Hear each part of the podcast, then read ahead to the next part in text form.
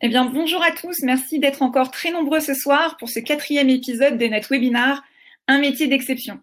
Comme vous le savez, je suis Émilie, la cofondatrice de My le réseau professionnel facile pour tous les étudiants. Et notre but chez My c'est de vous permettre de rencontrer des professionnels pour découvrir les métiers, sortir des clichés et surtout vous aider à vous projeter dans le monde professionnel. Tout cela grâce à notre réseau de 48 000 professionnels qui sont disponibles pour échanger avec vous pendant des entretiens informels d'une heure en tête à tête, soit directement dans les locaux de l'entreprise ou dernièrement avec le Covid-19 plutôt par visioconférence. Pendant le confinement, et afin d'aider un très grand nombre de jeunes, nous avions souhaité lancer un format inédit, vous permettre de rencontrer une personnalité qui vous ferait découvrir son métier d'exception. On a donc commencé avec Madame l'ambassadrice de France à l'OTAN, nous avons ensuite eu la chance d'échanger avec le commandant d'un sous-marin nucléaire lanceur d'engins de la Marine nationale et encore récemment avec le directeur international marketing et euh, communication de la maison Van Cleef Arpels. Cette fois, vous avez été très nombreux avec plus de 1000 participants et de très nombreuses questions que j'ai pu poser de votre part à nos trois premiers invités pour vous faire mieux comprendre leur mission. Alors, on a fait une courte pause et ce soir, je suis vraiment très heureuse d'avoir un invité d'exception qui va nous faire entrer dans un univers nouveau, la politique cette fois, des médias, et également euh, échanger sur l'univers des études et des sondages d'opinion. Et je suis sûre que vous découvrirez un tas d'éléments que vous n'imaginiez même pas. C'est donc avec un grand plaisir que j'accueille aujourd'hui Brice Teinturier, qui est directeur général délégué d'Ipsos en France. Alors, je vous demande juste un tout petit peu de patience pour vous expliquer le déroulé euh, du webinaire. Pendant les 30 premières minutes, je vais poser des questions à Brice sur son parcours et ses missions. Et dans 30 minutes, je me ferai votre interprète et je lui poserai toutes vos questions. Alors, toutes, peut-être pas, parce qu'on me dit que vous êtes encore très nombreux ce soir, mais j'essaierai d'en poser un maximum. Comme vous le voyez sur la droite de votre écran, vous avez différents onglets, et notamment un chat. Si vous avez des questions techniques ou si vous souhaitez euh, que euh, nous transmettre des commentaires, c'est Marion dans l'équipe qui sera là pour vous répondre et vous aider. D'ailleurs, je vous invite à tester euh, le chat en nous envoyant un petit bonjour pour euh, nous indiquer que ça fonctionne et que, vous êtes avec nous. Vous avez également un onglet questions dans lequel je vous invite à écrire vos différentes questions pour que je puisse les poser tout à l'heure dans 30 minutes à notre invité. Vous pouvez bien sûr les écrire dès maintenant ou au fur et à mesure de nos échanges. Vous verrez aussi qu'il y a un système d'upvote pour faire remonter les questions qui vous intéressent le plus. Pensez bien, pour que je puisse vous présenter, à indiquer en plus de vos questions votre prénom, votre âge ainsi que votre formation. Donc, par exemple, Sophie, 23 ans, étudiante en première année de sciences politiques à l'Université d'Aix-Marseille. Voilà pour ces quelques, règles. Nous sommes donc prêts à aller à la découverte d'Ipsos, des instituts de sondage, en compagnie de Brice Teinturier. Alors, cher Brice, bonjour. Bonjour, Émilie. Je suis ravie de vous accueillir et au nom de toute l'équipe Major Glasses et de tous les jeunes qui sont présents ce soir, je voulais vous remercier sincèrement pour le temps que vous allez nous accorder. Non, non, pas du tout. D'abord, c'est un plaisir que de partager ça avec vous et avec euh, euh, tous les étudiants. Donc, euh, merci à vous. Merci, Brice.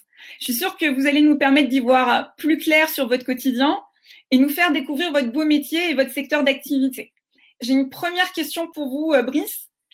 Comment fait-on euh, pour devenir directeur général délégué d'Ipsos en France? Vaste question. Euh, oui, il y a, y a de la chance d'abord. Ça, ça, joue hein, dans, dans, un métier, dans une carrière. Euh, donc il y, a, des éléments de, chance ou de hasard qui sont intervenus. Je vais vous en dire un mot. On bosse beaucoup. honnêtement, c'est un métier où on travaille énormément. Donc il faut aussi en, en, passer par là. Et puis il y a de belles rencontres et et, différentes opportunités qu'on peut à certains moments euh, saisir ou pas. Moi, au départ, c'était, euh, il y a eu un vrai hasard. Hein. Je me destinais pas du tout à, ce métier.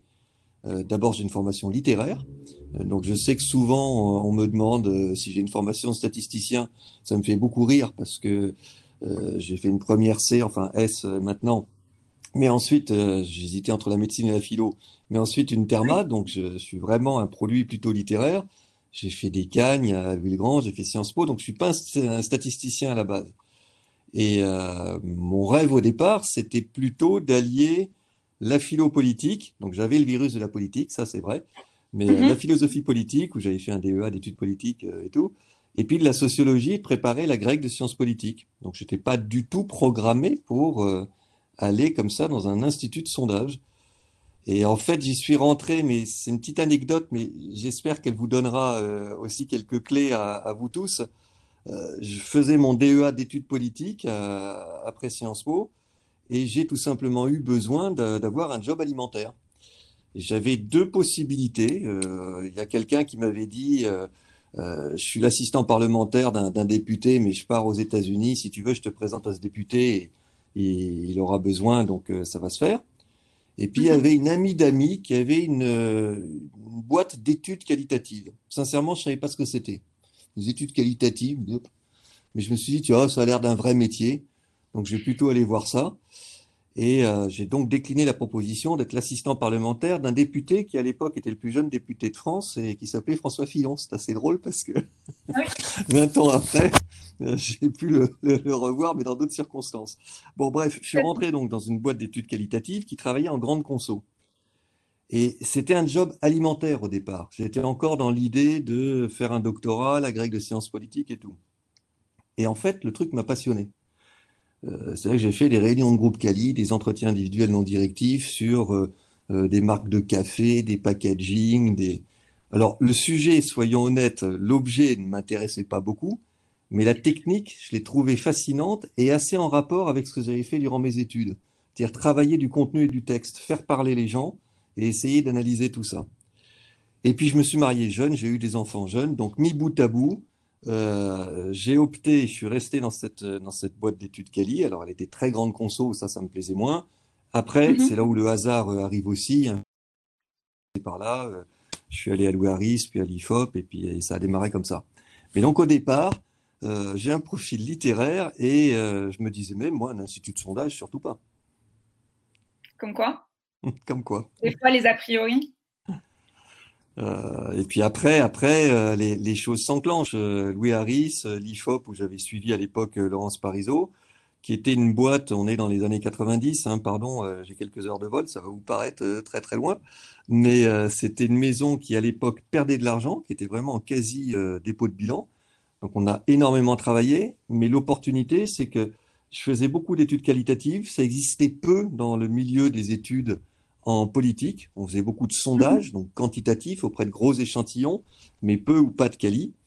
Et comme je maîtrisais la technique, on a vraiment beaucoup poussé ça à l'IFOP. Et euh, l'idée, c'était que je monte un département d'études qualitatives. Ça s'est transformé en euh, reprendre le département politique qui, euh, qui n'allait pas bien. Et ce que j'ai fait, parce que c'était une belle opportunité, c'était sympa, et on a beaucoup poussé les études qualitatives à ce moment-là, au début des années 90, mais dans le milieu politique. Il y a eu la campagne de 95 qui a été une très belle campagne électorale. Et c'est comme ça que les choses ont pris. Puis après l'IFOP, je suis allé à la Sofres, j'ai fait un peu de conseil. Et puis après, euh, depuis une, dizaine d'années maintenant, à, Ipsos. Parfait, merci. On voit que ça, vous avez bien bougé aussi, même dans les différents instituts, euh, les différents instituts de sondage. Si une autre clé pour répondre à votre question, c'est que euh, et ça, c'est peut-être un petit conseil que, euh, que je peux vous donner d'emblée, il faut quand même euh, accepter de bouger, donc de prendre quelques risques. moi, je, franchement, je n'ai pas eu le sentiment de prendre des risques. J'ai bougé soit quand il y a eu des occasions, soit quand je commençais à m'ennuyer. Mais je pense que rester trop longtemps dans une structure, 20 ans, 25 ans, 30 ans, etc., c'est un peu piégeux et c'est dommage parce qu'il faut renouveler euh, les équipes, les têtes, les défis. Euh, vous arrivez dans une autre boîte, eh bien, il y a toujours un enjeu d'intégration. Est-ce que ça va bien se passer, pas bien se passer? Et, ça, c'est quand même utile dans un parcours de temps en temps d'être capable de se botter un peu les fesses et, euh, de se remettre un tout petit peu en danger quand même. Vous avez raison. Si on en vient à vos missions et celles de vos équipes de manière plus large, est-ce que vous pourriez peut-être nous, expliquer comment ça marche, nous parler d'Ipsos? Et puis euh, peut-être des différents types de sondages que vous faites Parce que c'est vrai qu'on associe souvent sondage et politique. En fait, ça va bien au-delà de la sphère politique et euh, les sondages sont aussi beaucoup utilisés, notamment par les entreprises. Est-ce que vous pouvez nous expliquer comment ça se passe? Alors, vous avez d'autant plus raison de, pointer ça, de le rappeler, que pour ce qui me concerne, la partie dans les médias, c'est 1% de, mon temps d'activité, donc c'est rien du tout. Que la partie politique, c'est euh, dans les instituts de sondage, et y compris à Ipsos, quelque chose de très minoritaire si on entend par politique vraiment les études pour les élections, pour les partis politiques, etc.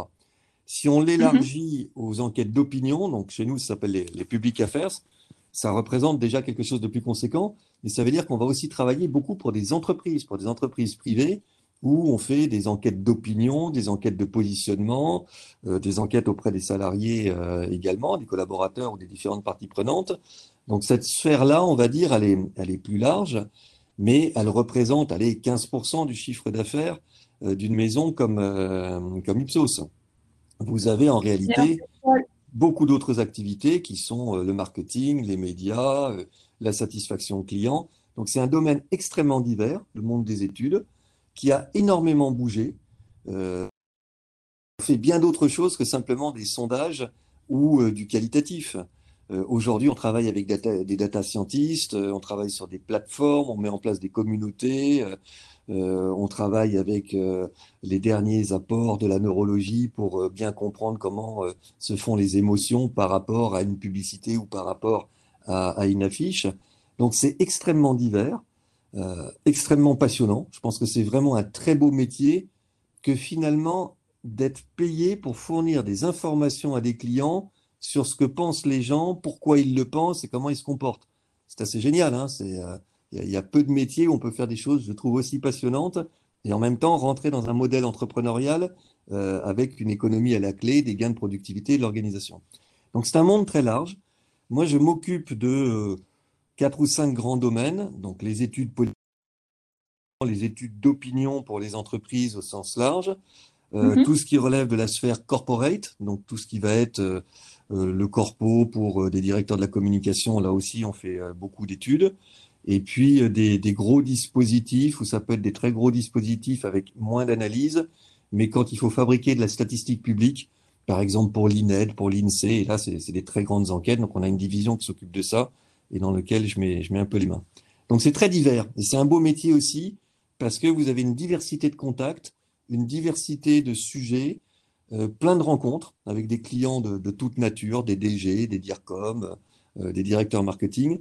Donc c'est un univers en réalité très large et beaucoup plus euh, divers que simplement les interventions qu'on peut faire dans les médias au moment des élections. En effet, c'est ce qu'on voit, c'est la phase immergée de l'iceberg, mais en fait, il y a plein de choses derrière et équipes qui font des métiers très différents aussi pour justement rendre l'étude possible. Oui, parce que moi, quand j'arrive dans les, dans les médias, je suis vraiment tout au bout de la chaîne. Ce qu'il faut bien avoir à l'esprit, c'est que derrière, vous avez plein d'équipes qui ont euh, travaillé et contribué à la production d'une analyse. Alors, si vous prenez euh, une enquête très classique, par exemple un sondage, euh, vous avez des équipes qui vont travailler sur le plan de sondage pour que l'échantillon soit représentatif.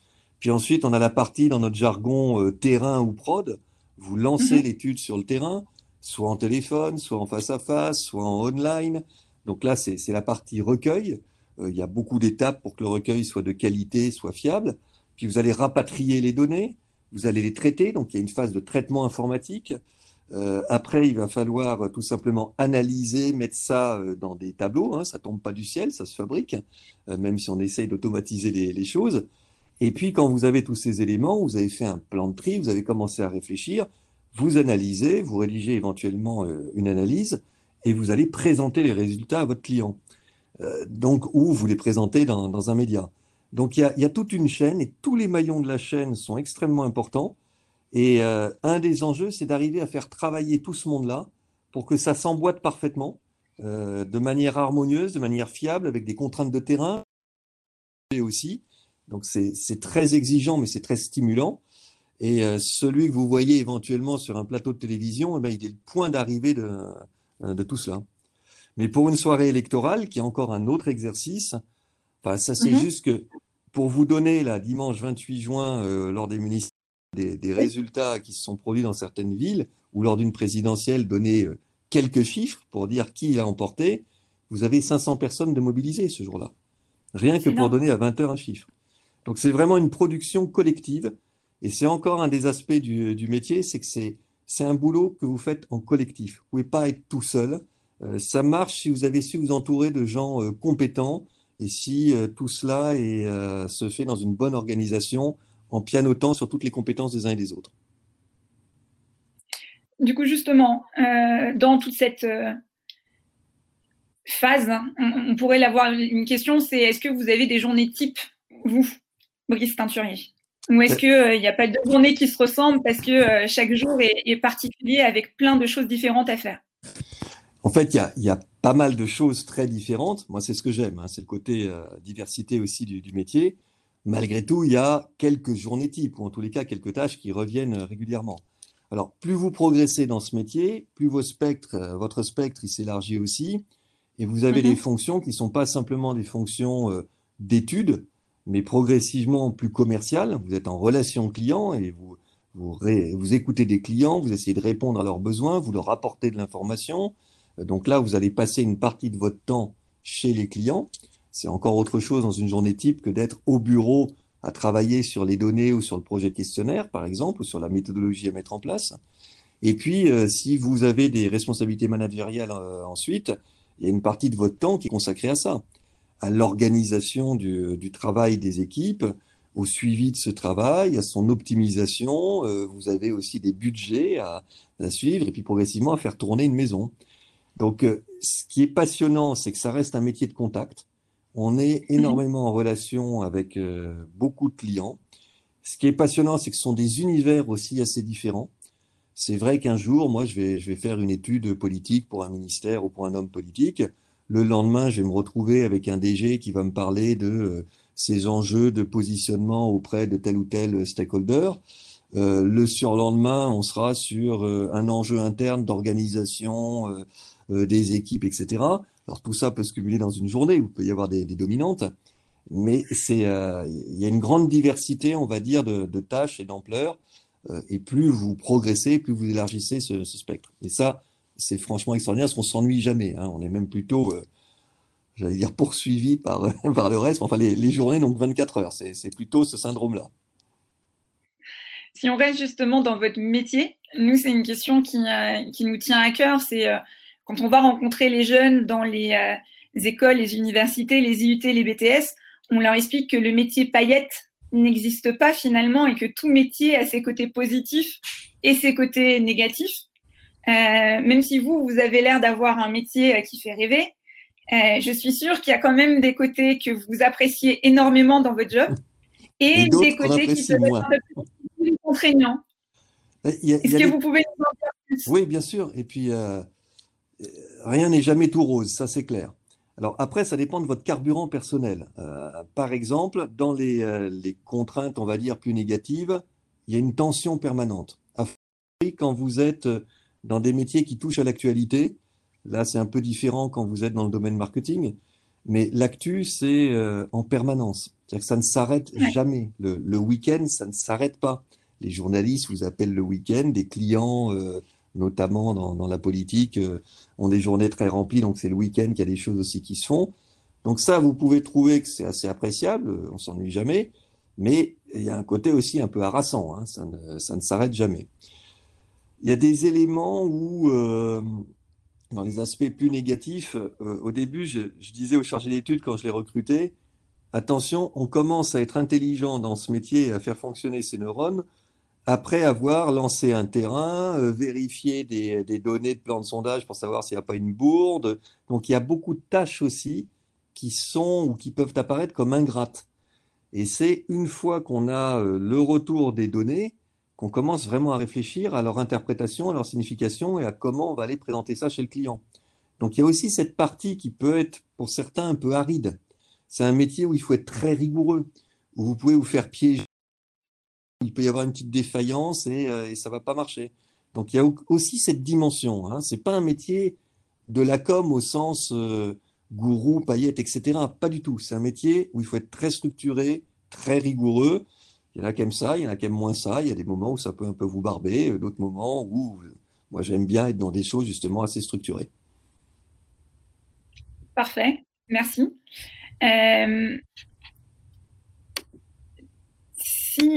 Et puis, pardon, c'est un métier par définition, c'est de la prestation de service.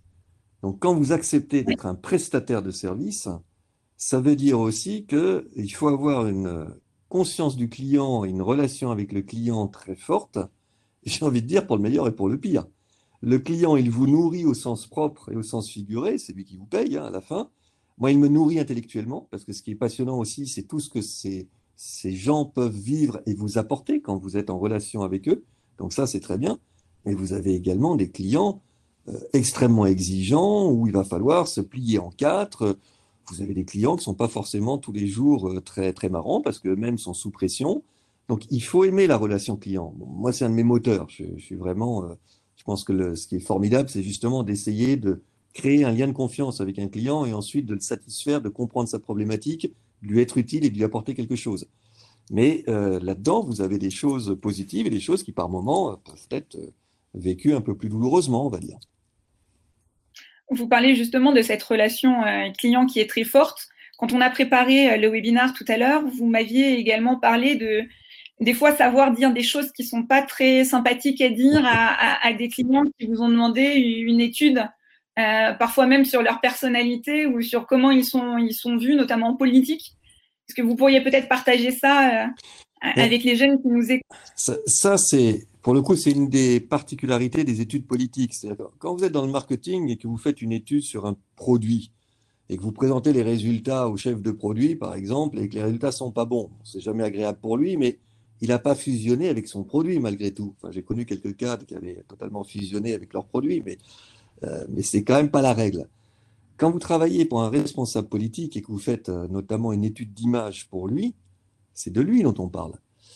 Et euh, souvent, on ramène, euh, j'ai envie de dire même très souvent, vu les caractéristiques de l'opinion publique française, où les Français sont quand même très défiants, très critiques, euh, notamment vis-à-vis du, système politique et de leurs représentants, vous ramenez des choses parfois épouvantables. Et c'est d'eux dont on parle. C'est encore plus violent quand on est dans des études qualitatives. Je ne sais pas si tout le monde voit bien ce que c'est que les études qualitatives, mais vous faites parler des gens très longuement pendant trois ou quatre heures en réunion de groupe ou en entretien individuel vous analysez ce qu'ils vous disent, donc du contenu, et vous présentez une analyse, mais avec du verbatim, c'est pas des chiffres, mais avec des illustrations sur ce qu'ils ont dit. Donc parfois, c'est extrêmement violent pour la personne. Et il faut trouver le, bon calibrage. Euh, moi, en tous les cas, c'est la règle que je me suis donnée, où il faut tout leur dire. Il n'est pas question de cacher quelque chose par rapport à un client. Dans le contrat de confiance, vous devez lui fournir des informations fiables, rigoureuses et réelles.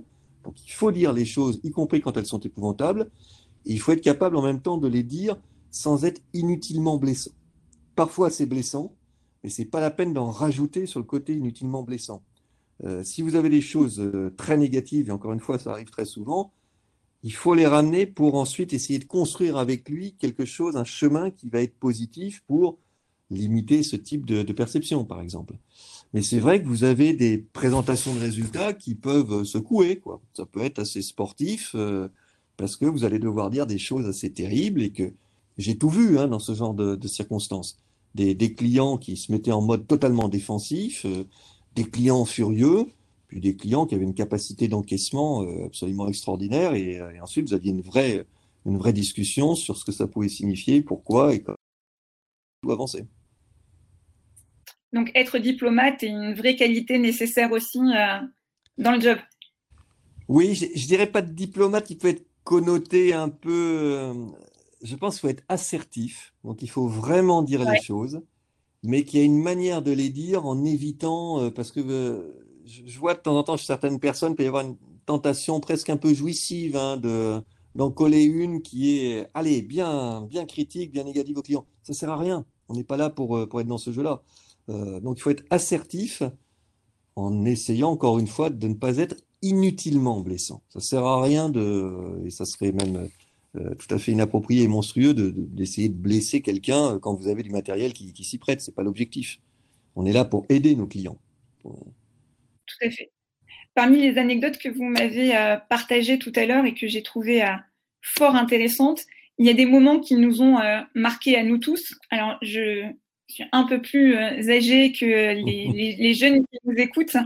Et donc pour certains, ils étaient tout jeunes, voire, euh, voire pas nés.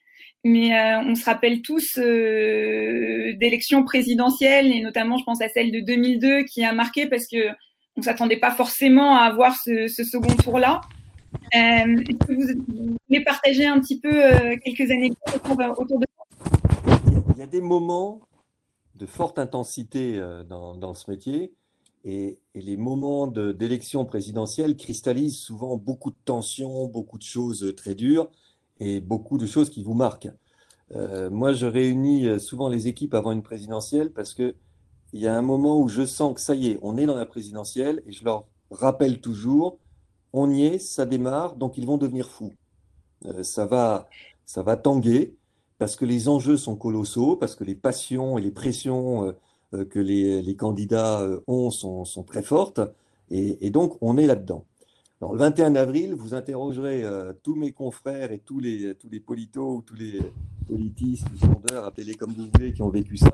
C'est un moment évidemment marquant qu'on a tous en tête parce que, contrairement à une légende, on a vu monter euh, Le Pen, on a vu que les courbes se pouvaient, pouvaient se croiser.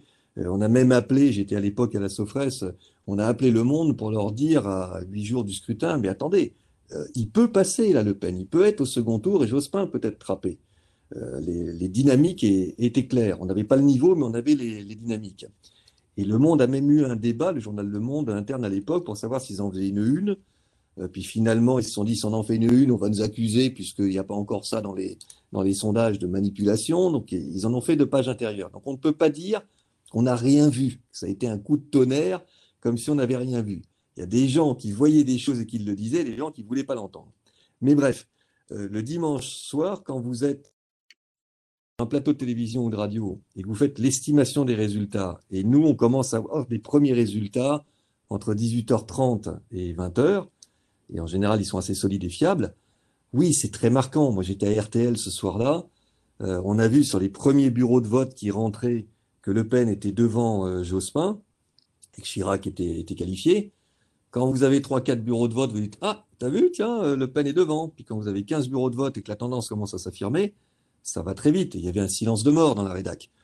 À un moment donné, les courbes se sont rapprochées. Je me souviens que le rédacteur en chef de l'époque, qui s'appelait Noël Coelel, euh, m'a dit est-ce que vraiment ça peut se recroiser? Je lui ai dit il devait être 19h, 18h40, 45. Je lui ai dit non, l'hypothèse de travail, c'est le second tour maintenant avec Le Pen. Et là, toute la rédac et euh, part euh, au téléphone parce que pour eux, c'est un changement total. Donc, il faut qu'ils trouvent des invités pour les plateaux à 20h où il y aura du Front National et vous êtes dans un climat qui est incroyable. À l'époque, en France, ça a été un coup de tonnerre. Il y a eu des mobilisations, des manifestations, et donc on était au cœur de ça, parce qu'on ramenait euh, cette information à 18h40. Oui, c'est bien Le Pen qui est au second tour. Bon, c'est un exemple parmi d'autres, mais euh, j'ai vécu euh, ça, ça fait partie des, plaisirs, des, moments comme ça qui peuvent être très forts. Les attentats de 2015, je pense qu'on s'en souvient aussi beaucoup dans les instituts parce qu'on a mesuré des choses euh, qui étaient à ce moment-là tout à fait inédites. Euh, mais les, présidentielles, ça cristallise beaucoup de, beaucoup de choses. Il y a beaucoup de. Euh, on arrive déjà au bout de la première demi-heure qui, qui m'est réservée et on va prendre les, questions des, étudiants. Mais juste avant, peut-être une dernière question on vit en ce moment une période qui est assez euh, compliquée avec de nombreux stages, alternances qui ont été euh, annulés pour, euh, pour les étudiants, des jeunes diplômés qui angoissent d'arriver au pire moment sur le marché du travail. Est-ce que vous auriez un conseil ou un retour d'expérience pour eux Alors d'abord, je tiens quand même à dire, parce qu'on évoquait un petit peu ça ce matin avec Émilie, il y a eu d'autres époques, 2008, 2009, après la crise, où c'était pas facile. Quand je suis rentré sur le marché du travail, moi, à la fin des années 80, euh, c'était pas très facile non plus. Hein. Il y avait déjà un chômage de, masse, euh, puis on avait le sida, enfin bon, etc. Mais malgré tout, euh, je voudrais pas justement me réfugier dans ce genre de comparaison parce que je pense que la situation, elle est quand même particulièrement difficile pour vous qui arrivez là au bout de vos études, qui rentrez sur le marché du travail. Et pan, il y a cette, ce Covid qui a déboulé et euh, cette baisse de l'activité qui est quand même historique. Donc, première chose que je tiens à vous dire, c'est oui, je comprends parfaitement euh, si certains d'entre vous ont quelques inquiétudes ou angoisses. Euh, franchement, là, vous n'avez pas de chance. Pour autant, il ne faut pas baisser les bras parce que tout ne va pas se fermer non plus. La première chose, je pense, à avoir à l'esprit qui peut peut-être vous aider, c'est que dites-vous que dans les organisations en ce moment, tout le monde est sous tension. Cette crise, elle crée de la tension partout. Euh, y compris et, beaucoup chez ceux qui ont un job, parce qu'il faut qu'ils le défendent, parce qu'il faut qu'ils défendent l'activité, parce que c'est difficile, etc. Donc dans vos contacts avec eux, faites-leur comprendre que vous comprenez ça. Euh, tout de suite, on se dira, tiens, bah, celui-là, au moins, il, il, voit bien l'air du temps, il voit bien à quoi je suis soumis et tout. Et ça peut permettre de détendre l'atmosphère et, et d'avoir un peu plus de temps de, ces personnes. Vous allez avoir des interlocuteurs tendus, sursollicités, qui auront peu de temps. Le meilleur moyen de les choper, c'est vraiment déjà de leur faire comprendre que vous comprenez ça. Donc, euh, soyez patient, jouez là-dessus, développez votre réseau. Plus que jamais, ça va se jouer euh, avec des, réseaux. Et euh, comptez quand même sur quelque chose. Les, gens comme nous, entre guillemets, ça, ça, me vieillit abominablement quand je m'entends dire ça. Mais qu'est-ce qui nous anime aussi C'est d'essayer d'aider des, des, gens comme vous. Si on peut donner un coup de pouce à, quelqu'un, à un jeune, mais on est, évidemment super content de pouvoir le faire. Donc, vous retrouverez des interlocuteurs, euh, n'en doutez pas, disponibles et qui chercheront à vous aider. Ils vont simplement être sous tension et avec des marges de manœuvre un peu plus réduites que ce qui aurait été le cas euh, en d'autres circonstances. Bah, merci beaucoup pour, euh, pour ce message, Brice. Je vous propose maintenant de prendre les questions des jeunes euh, pour pouvoir du coup euh, enchaîner. Alors, je suis en train de lire les différentes questions qui me sont remontées. Peut-être une première question sur les sondages. C'est Émilie qui a 22 ans et qui est étudiante en M2 commerce à La Rochelle, qui demande comment est-ce qu'on décide du panel de gens qui est interrogé et auprès de qui on fait des sondages. Est-ce que vous pouvez peut-être nous expliquer comment ça marche? D'abord, c'est une très bonne question parce que euh, pour que l'étude soit pertinente, il y a un certain nombre de questions qu'il faut se poser, qu'il faut poser à, son client et avec son client. Qu'est-ce qu'on veut savoir exactement? Quelles sont les informations qu'on n'a pas? Et euh, dont on se dit euh, l'enquête, quelle que soit la méthodologie, un sondage, un quali, tout ce que vous voulez, du web listing, parce qu'il y a aussi tout ça évidemment qu'on fait, elle doit nous ramener quelles informations?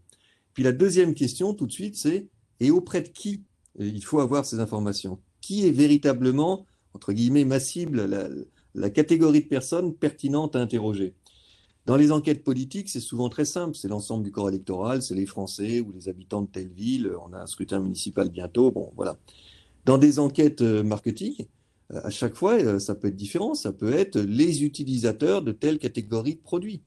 Donc oui, c'est une très bonne question. On commence par réfléchir à la cible pertinente à interroger. Une fois qu'on l'a identifié, si c'est par exemple le grand public, il y a une notion qui nous est chère hein, quand même, c'est que l'échantillon il doit être représentatif. Ça a de la valeur mhm. parce qu'on peut extrapoler les résultats obtenus par cet instrument qui est le sondage l'ensemble de la population. Quelle que soit cette population, hein, vous pouvez avoir une population euh, particulière, si l'enquête est faite auprès de cette population particulière avec des critères qui font que votre échantillon est représentatif, vous pouvez l'extrapoler. C'est là où c'est pas euh, du big data ou de la consultation, du web listing, il y a quand même cette dimension et il faut savoir combiner les deux. Et puis une fois que vous avez ces questions, ben, vous vous donnez les moyens de constituer un échantillon représentatif. Il y a plein de méthodes pour ça, la méthode des quotas, la méthode aléatoire, et, vous lancez votre terrain en respectant ces quotas pour que les 1000 personnes interrogées, par exemple, correspondent à la photographie euh, en miroir de la société française on est d'accord qu'en général, c'est 1000 personnes à peu près pour, euh, pour avoir un échantillon représentatif sur, sur une étude. Non, c'est très variable parce que ça, ça peut être, si, vous interrogez par exemple les habitants d'une circonscription, euh, ça peut être 600 personnes, ça peut être 1000 pour l'ensemble du corps électoral, mais on fait aussi des enquêtes, euh, des panels par exemple auprès de 20 000 personnes, parce qu'à ce moment-là, vous pouvez avoir des lectures très fines par sous-catégorie de population euh, les habitants des territoires ruraux versus euh, les urbains. Donc il faut un gros échantillon pour pouvoir trier les résultats par euh, tout cela. Les jeunes versus les plus âgés, les jeunes des milieux populaires versus les jeunes issus de catégories plus, plus aisées. Donc la taille de l'échantillon, elle est aussi une des variables à prendre en compte par rapport à l'information qui est demandée.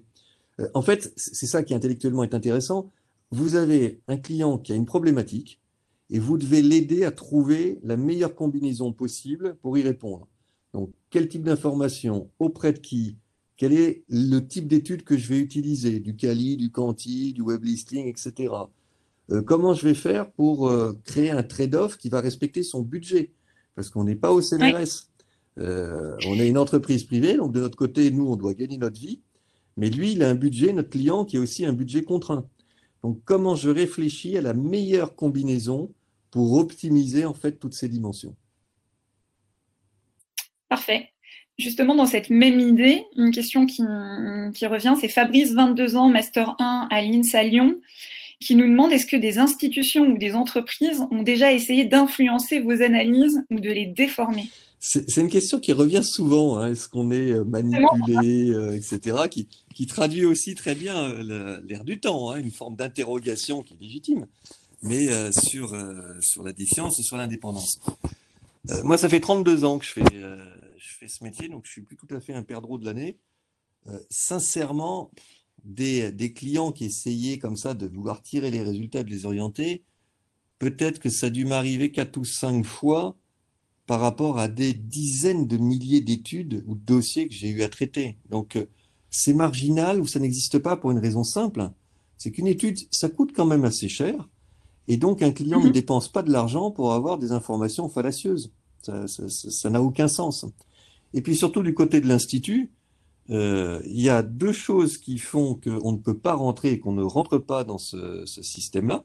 Il y a d'abord notre déontologie, alors vous me croyez ou pas, mais euh, ça sert et ça structure. Donc, euh, moi, je, ne joue pas avec ce genre de, choses, et, personne à Ipsos ne joue avec ce genre de choses. Dans nos valeurs clés, il y a l'indépendance, la rigueur, mais l'indépendance aussi. Et puis, même si vous faisiez l'hypothèse qu'il y a des gens malhonnêtes en institut de sondage, de toute façon, il y a un principe qui est un principe de réalité qui fait que vous ne pouvez pas jouer avec ça. Parce qu'imaginez que je fasse un résultat un petit peu bidonné, euh, publié, parce que mon client voudrait soi-disant influencer comme ça. Mais j'ai des confrères mhm. qui sont des concurrents. Donc si moi je publie quelque chose qui est totalement dissonant par rapport au reste, ça paraîtra immédiatement très bizarre. Donc de, toute façon, en termes d'efficacité et en termes de déontologie, ça fait partie des questions récurrentes, mais ce n'est pas la réalité. Nous, notre effort et les demandes de nos clients, c'est un effort de fiabilité, c'est un effort de, rigueur, c'est un effort de compréhension de la société ou de ce que pensent des consommateurs ou des électeurs euh, pour pouvoir derrière agir. Mais euh, ce n'est pas des outils qu'on tordrait un peu pour faire euh, soi-disant de l'influence. Puis les Français sont beaucoup trop mal en papaouté comme ça par des enquêtes qui seraient des, des enquêtes, on va dire, un peu vérolées. Et puis vous nous le disiez tout à l'heure, une partie de votre job, c'est aussi de devoir apporter des mauvaises nouvelles, d'être le messager de mauvaises nouvelles auprès de personnes à qui vous annoncez des résultats qui leur font pas toujours plaisir. Oui, alors euh, ça, on est ce type de messager parce que les Français sont très critiques. Si euh, demain les Français euh, redevenaient comme il y a 40 ou 50 ans beaucoup plus laudatifs vis-à-vis du, du, système politique, j'apporterais moins de mauvaises nouvelles de choses désagréables à mes clients. Donc nous, on est quand même aussi des intermédiaires, hein, une médiation entre euh, les Français, des individus, des catégories de population, et puis des décideurs qui ont besoin de ces outils, pas parce qu'ils sont coupés hein, du, euh, des gens, mais parce que euh, la massification fait qu'ils ne peuvent pas tout saisir avec le degré de finesse qui est recherché ou qui est nécessaire.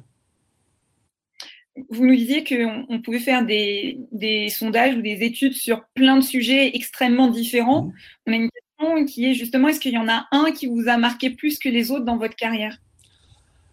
Oh, Sur les sujets, non, il n'y en a pas un, parce qu'encore une fois, le, ce que je trouve moi formidable dans ce, dans ce métier, qui, est vraiment un beau métier, euh, c'est la diversité des sujets. Alors, il y a des moments qui m'ont marqué, mais je pourrais vous en citer 15, 20, 30.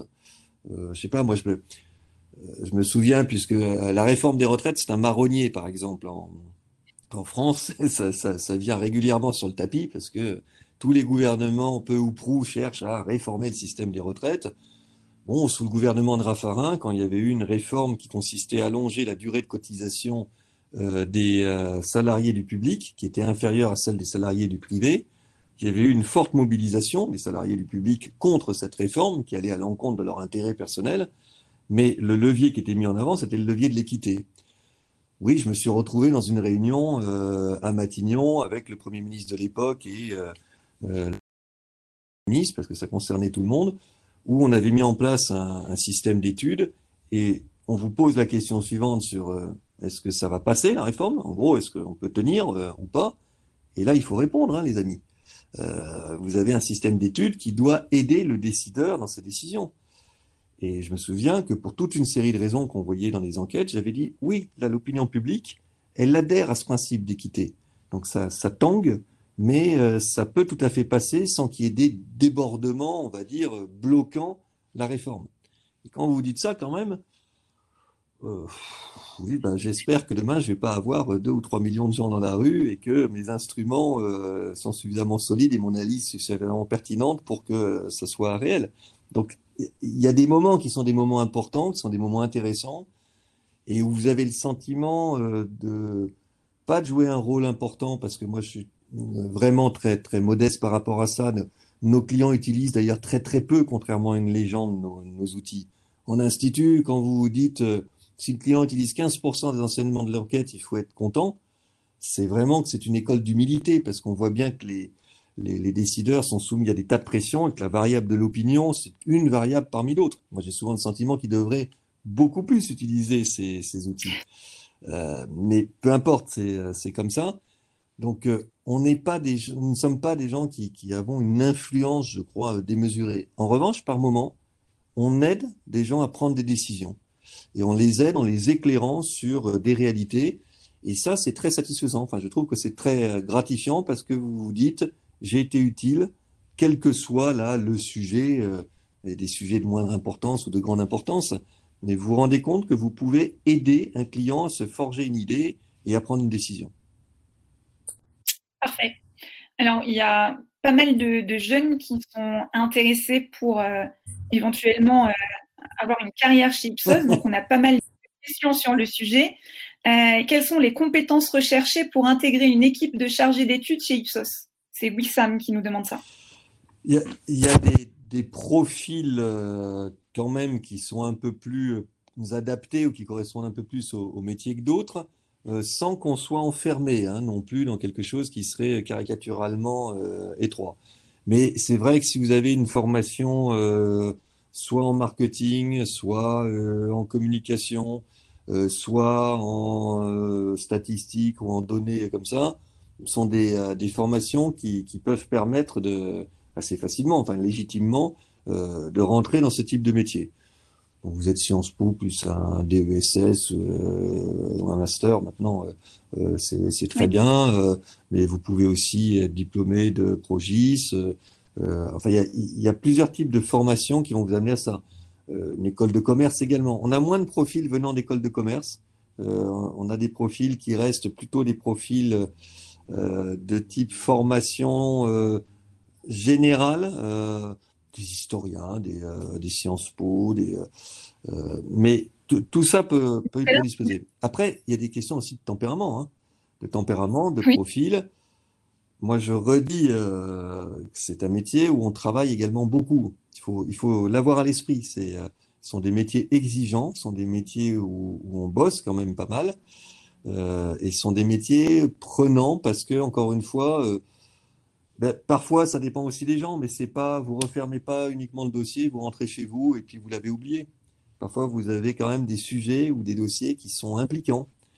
Alors moi, c'est mon moteur, mais pour d'autres personnes, euh, ça peut être par moments un peu difficile de rentrer chez soi et, travailler sur des sujets lourds. On travaille sur des sujets de santé aussi. On a des tas d'enquêtes dans le domaine de la santé. Quand vous avez interrogé des gens qui ont eu un cancer ou une pathologie euh, grave, qui vous racontent toutes les difficultés qu'ils ont, bah, vous refermez pas le dossier le soir en partant euh, chez vous comme si rien ne s'était passé. Donc il y a, aussi ces qualités qui, qui sont requises, savoir mettre la bonne distance, encaisser, travailler, discerner, tout ça. Parfait. Au-delà de la forte charge de travail qu'on a qu'est-ce que vous attendez des jeunes diplômés que vous recrutez dans vos équipes? C'est Ethel, 17 ans, en, licence 1 de droit à Rennes, qui, nous pose cette question. Alors là, je peux vous dire ce que moi, personnellement, effectivement, j'attends de, quelqu'un. D'abord, j'attends qu'il soit ouvert d'esprit. C'est-à-dire des, gens qui arrivent euh, pétris de certitude à, à 20 ans, franchement, euh, il faut que les gens soient ouverts, soient collaboratifs, soient prêts à travailler dans, euh, dans des équipes, euh, ce qui suppose de prendre et bien qu'on apporte quelque chose, mais qu'on n'est pas bon sur tel élément. La règle, c'est l'autre qui a une compétence et, d'accepter tout ça pour vraiment faire un travail collectif. Ce que je demande, moi, aux, chargés d'études, c'est énormément de rigueur. On est on est dans un métier où vous devez être rigoureux, argumenter, justifier. C'est pas de l'à peu près. Il faut de la rigueur dans la façon dont on travaille, dans le raisonnement, dans l'analyse qu'on va porter, etc. ce que je leur demande, c'est d'être ouvert et curieux. Euh, c'est un métier où vous êtes bon aussi, je crois, si vous allez picorer un peu partout, si vous êtes en, éveil. Et, et c'est pas justement des silos où vous êtes dans du marketing, vous n'allez rien regarder sur la société ou sur la politique, où vous êtes euh, dans un domaine plus politique et vous ignorez euh, la consommation. C'est absurde. C'est tout l'inverse qu'il faut avoir. Il faut être capable de mettre en relation et de s'intéresser à, beaucoup de choses. Donc c'est un peu toutes ces, toutes ces qualités-là. Je ne vais pas en remettre une couche sur les capacités de travail. Après, vous allez penser que c'est un bagne, le métier des études, alors qu'encore une fois, c'est un métier merveilleux.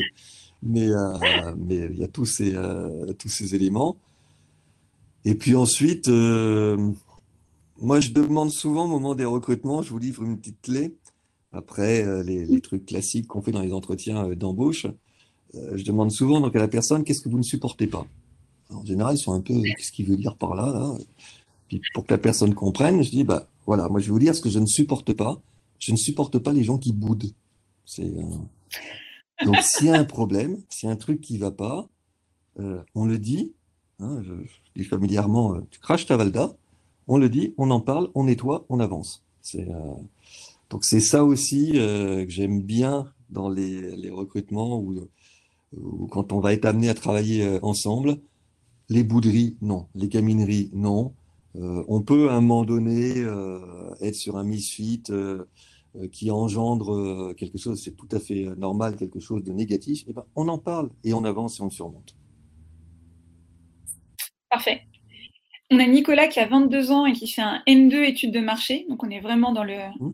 à l'université de Cergy, qui nous demande si, selon vous, de nos jours, il est possible de devenir directeur général délégué en montant les échelons à partir de chargé d'études et puis senior, etc., etc. Et selon vous, combien il faudrait d'années euh, pour y arriver? Alors là, on a quelqu'un qui... Euh, bah, j'ai envie de dire, euh, mais bien sûr que c'est possible. D'abord, moi, j'ai démarré chargé d'études. Hein.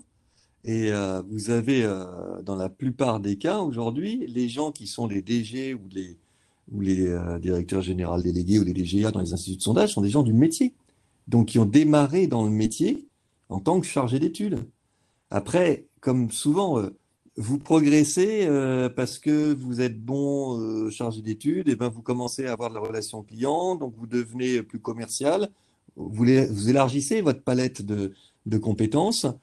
du coup, vous commencez à vendre des études, et bien vous avez besoin de chargé d'études, donc vous apprenez à manager un peu sur le tas, ce qui est un peu compliqué, parce qu'on n'a pas toujours été formé comme ça, donc il faut avoir des formations complémentaires vous managez une petite équipe, et puis et c'est comme ça que progressivement, euh, vous pouvez vous retrouver euh, à un poste de direction. C'est encore vrai. Moi, une des raisons qui fait que je suis passé de la Sofres à, Ipsos il y, a, il y a 11 ans, euh, c'était pas simplement parce que Ipsos c'était le troisième groupe mondial. Euh, honnêtement, Kantar, Sofres c'était aussi un groupe mondial important. C'est qu'il y avait eu un rachat, je vais être très très clair, hein, il y avait eu un rachat du groupe Kantar par un groupe de communication et par un groupe qui était anglais eh bien moi, ça m'intéressait de continuer à travailler pour quelqu'un qui était français, mais surtout qui était un homme du métier. Et Didier Truchot, il avait démarré comme chargé d'études. Il avait créé, il y a 40 ans, avec trois ou quatre personnes, enfin lui c'était le fondateur, mais ensuite il y a quelques personnes qui l'ont rejoint. Il a créé une entreprise qui est devenue un groupe mondial présent dans 90 pays et le troisième groupe mondial. Et eh bien, ça m'intéresse pour répondre à la question, et c'est la preuve que ça, ça marche, de continuer à travailler avec des gens qui savent ce que c'est que les études, qui savent ce que c'est qu'un client, qu'une méthodologie, de pouvoir euh, lui dire, ben là j'ai un problème, voilà, j'ai un problème parce que dans nos outils, ceci, là, etc., parce qu'il va comprendre. Et pas d'avoir un DG qui serait, par exemple, un pur financier totalement extérieur au métier. Donc oui, c'est possible, c'est souhaitable. Je pense que franchement, euh, il faut avoir des gens du métier qui aiment le métier et qui le comprennent. Et c'est encore l'immense réalité de la plupart euh, des, boîtes d'études qui existent dans, ce pays. Super. On a euh, Capucine qui a 23 ans et qui est étudiante à Grenoble École of Management, enfin école de management d'ailleurs, qui nous demande quel a été le moment le plus important dans votre carrière. Ah, c'est une question difficile. je ne me suis jamais posé comme ça. Euh. Le moment le plus important, euh, je ne saurais pas bien répondre. Il y a des moments où vous avez à prendre des décisions sur votre euh, carrière personnelle. Bon, voilà, est-ce que je bouge, est-ce que je ne bouge pas?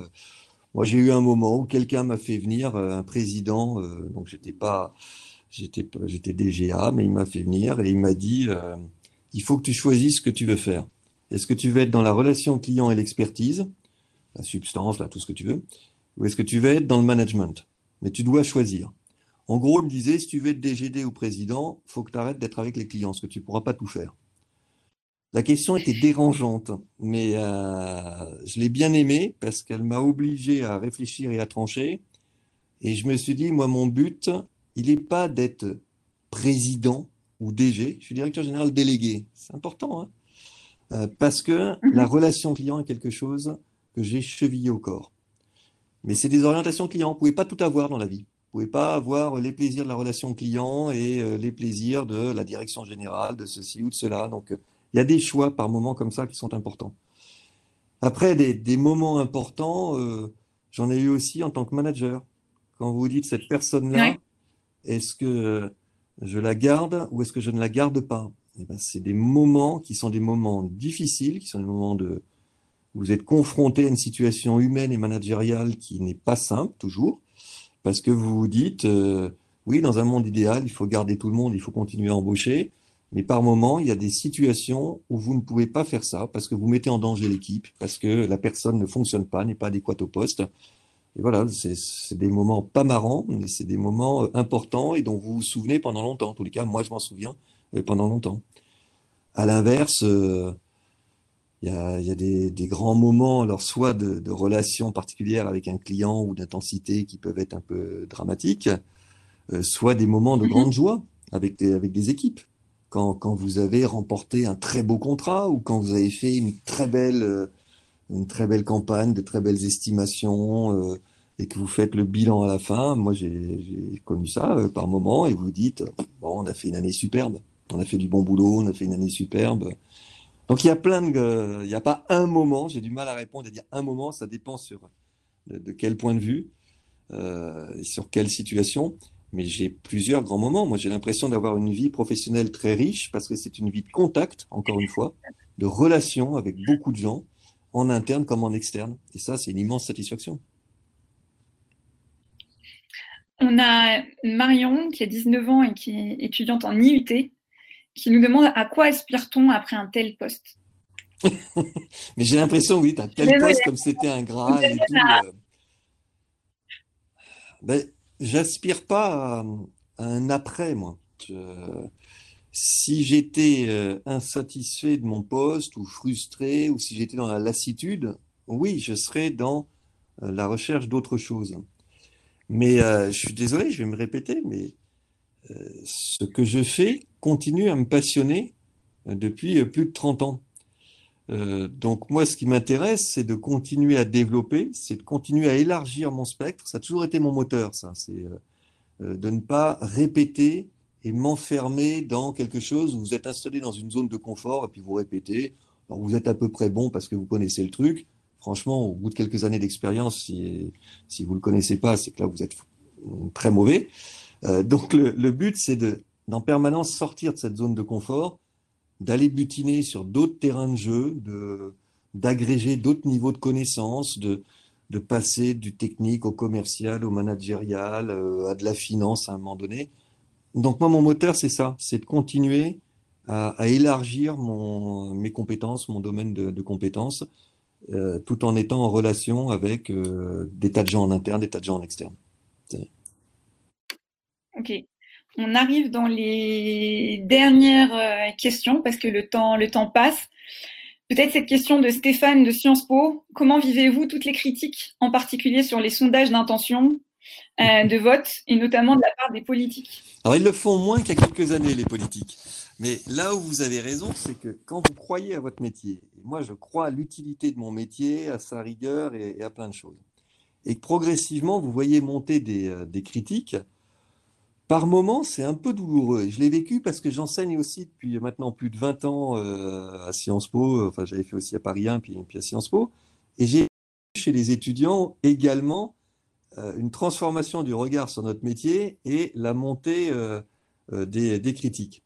Et je me disais toujours, mais ceux que j'ai là, qui sont inscrits dans, ma conférence, bah, c'est les moins critiques, puisque au moins ils sont encore intéressés, puisqu'ils viennent dans cette conférence.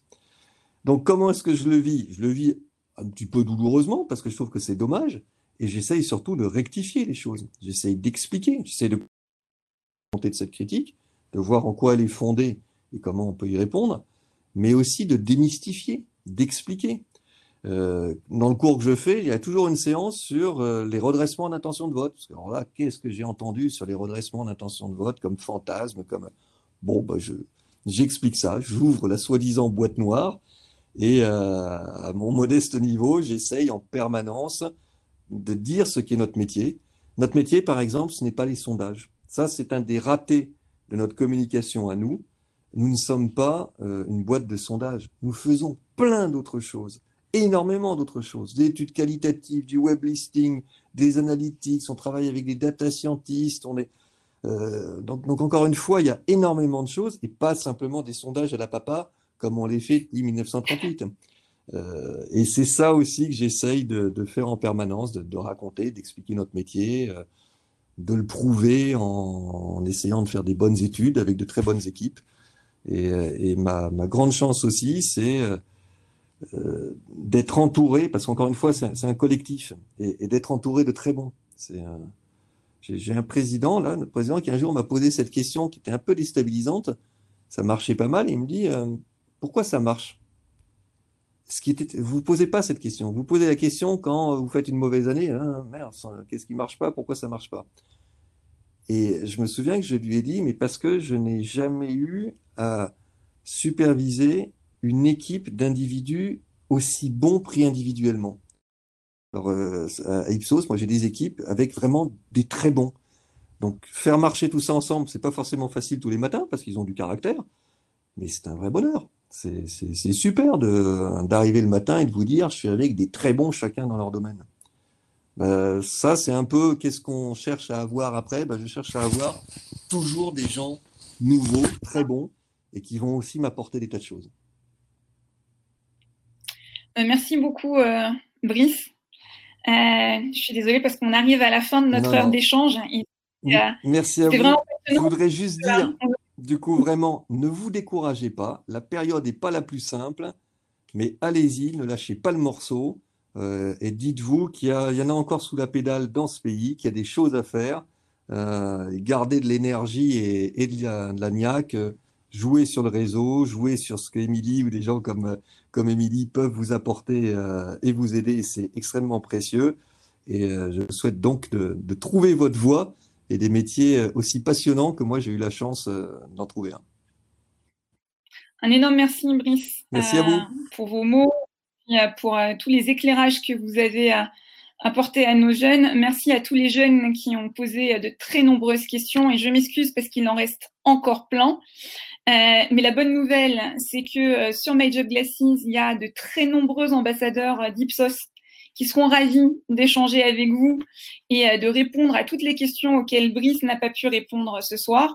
N'hésitez pas à aller les contacter et, et à échanger avec eux. Euh, et puis, euh, vous dire aussi que ce sont des personnes qui sont extrêmement engagées. On a eu, par exemple, quelques ambassadeurs du groupe qui euh, ont fait jusqu'à 12 rendez-vous le mois dernier. Donc, n'hésitez pas, ils, sont là pour ça et ils sont ravis, comme Brice l'a fait là ce soir, de partager la passion de leur métier avec les jeunes. Je voulais également vous donner rendez-vous la semaine prochaine pour un autre invité d'exception, puisqu'on aura la chance de recevoir Alexandra Palt, qui est la directrice générale de la RSE du groupe L'Oréal et également directrice générale de la Fondation L'Oréal. Elle viendra notamment nous parler de toutes les actions que le groupe L'Oréal a mis en place pour aider dans le cadre du Covid-19 et notamment la fabrication de gel hydroalcoolique, euh, mais également vous parler de tous les engagements du groupe L'Oréal pour les femmes, pour l'environnement et puis euh, il y a encore euh, énormément d'autres choses qu'elle va pouvoir vous apporter. Donc rendez-vous jeudi prochain à 18h pour un nouveau euh, webinaire, un métier d'exception. D'ici là, je vous souhaite à tous une très belle fin de semaine. Euh, on vous enverra bien sûr le lien du replay euh, du webinaire de ce soir avec Brice. Et puis, bah, merci à tous Merci à Brice. Merci à vous d'avoir été présent. Et puis, je vous dis à jeudi prochain, du coup, avec Alexandra Palt et le groupe L'Oréal. À très vite. Merci beaucoup.